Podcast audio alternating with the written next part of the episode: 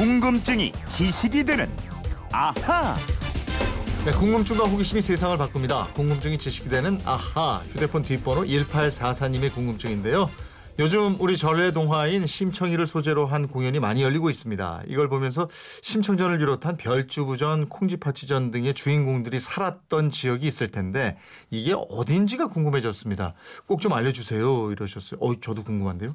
전래 동화도 아주 잘 알고 있을 것 같은 강다솜 아나운서와 알아보겠습니다. 어서 오세요. 네, 안녕하세요. 어린아이들한테 저 동화 많이 들려줬잖아요. 아이들 어휴, 프로그램. 예. 그럼요. 똑똑키즈 스쿨 그죠, 진행하고 그죠. 있습니다. 예, 예. 월화 세 시 십 분이에요. 예.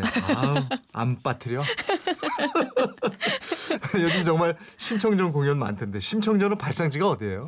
네, 심청과 관련이 있는 지역은 두 곳입니다. 먼저 전라남도 곡성, 최근 영화 곡성의 무대가 된 곡성이 심청전의 발상지로 여겨지고 있는데요. 아.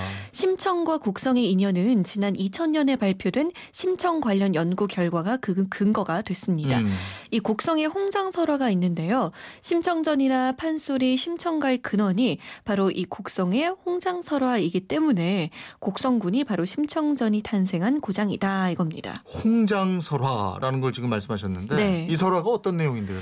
곡성의 관음사라는 아주 오래된 사찰이 있습니다. 현재 전남 송광사 박물관에 이 관음사 사적기가 소장돼 있는데요. 사적기를 보면요.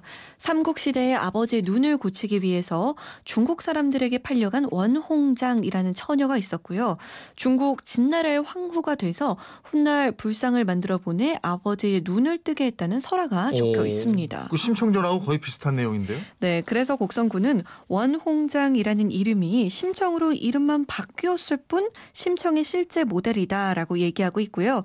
심청의 고향은 관음사가 있는 곡성이고 심청이 몸을 던진 인당수는 전북 부안, 변산반도, 격포 앞바다의 임수도일 것이다. 이렇게 추정하고 아, 있죠. 그렇군요.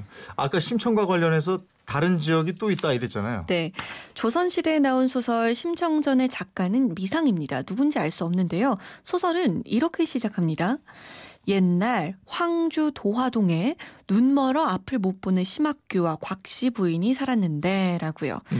이 소설에 나오는 황주라는 지역은 고려시대부터 황해도에 있었어요. 음. 따라서 심청의 고향은 황해도 황주군이라는 주장이 많고요. 또 중국과 교역하던 뱃사람들이 심청을 공양미 삼백 석에 사가서 인당수라는 서해에 재물을 바쳤으니까 서해와 가까운 지역에 살고 있었을 가능성이 높다라는 거죠. 음.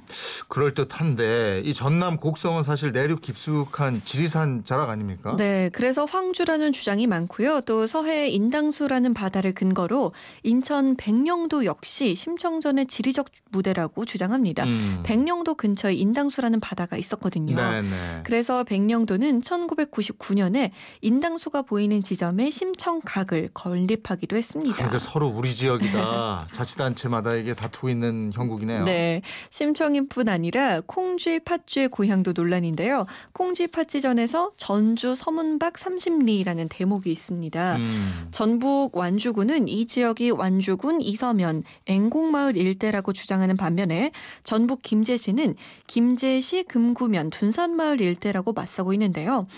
둔산마을 일대에 콩쥐 아버지인 최만춘의 성신 최치, 최씨의 집성촌이 있었고 또 인근에 팥쥐 어머니인 배씨의 집성촌이 있었다는 점을 근거로 들고 있습니다. 네.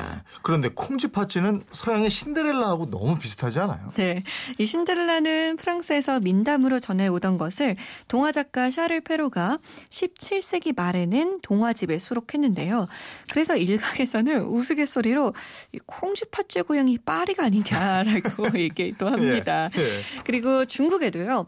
콩쥐팥쥐와 비슷한 싸라기 언니와 겨동생이라는 이야기가 있습니다. 아니 중국하고는 교류가 있었습니다만 프랑스하고는 교류가 없었는데 네. 어떻게 이렇게 비슷한 얘기가 퍼졌을까? 이것도 참 신기하단 말이에요. 예, 학자들은 그렇게 다른 나라에서 비슷한 이야기가 도는 건 인류 전체의 의식 속에 잠재된 이야기라서 그렇다. 또는 한 곳에 살던 사람들이 이런저런 이유로 세계 곳곳으로 퍼져나가면서 이야기도 조금씩 변형돼서 자리 잡게 됐다. 이런 네. 얘기를 합니다. 네.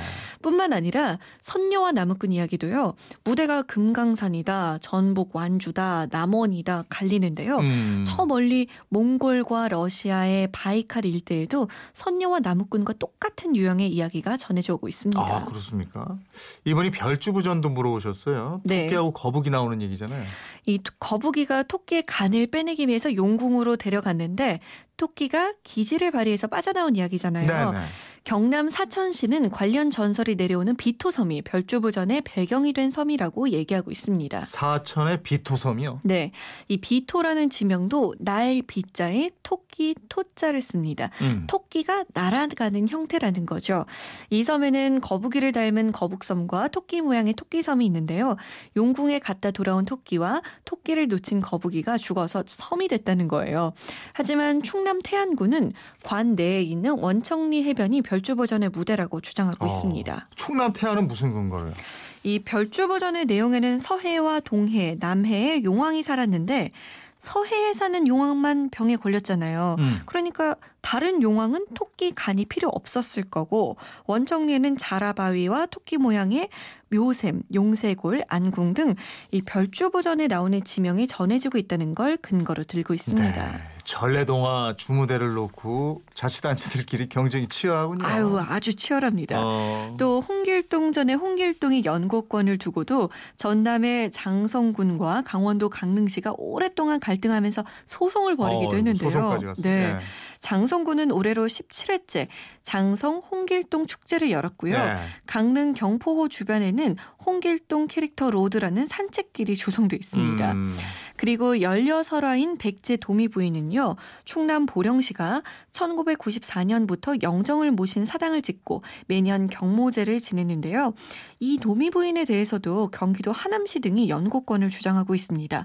도미설화가 백제의 사 대 계루왕과 연관된 만큼 도미 부부의 거주지는 궁과 가까운 지역이고 또 팔당대 말에 도미천이 있다 뭐 이런 주장입니다. 어, 한강변 지나다가 보니까 도미부인 동상도 있더라고요. 아, 그 동상은요. 예. 서울 강동구가 설치한 겁니다. 예. 도미부인이 배를 탄 나루가 광진교를 건너와서 오른쪽에 풍납토성 앞에 나루였다면서 이천사 년에 세운 거예요. 이 전래동화 인물 뭐 설화 주인공을 둘러 산 이야기, 이 이야기만으로 책을 엮고도 이야기책 한 권 나오겠는데. 그러게요. 예, 일팔사사 님 궁금증 풀리셨습니까? 선물 보내드리겠고요. 지금까지 궁금증이 지식되는 아하 강다솜 아나운서였습니다. 고맙습니다. 고맙습니다.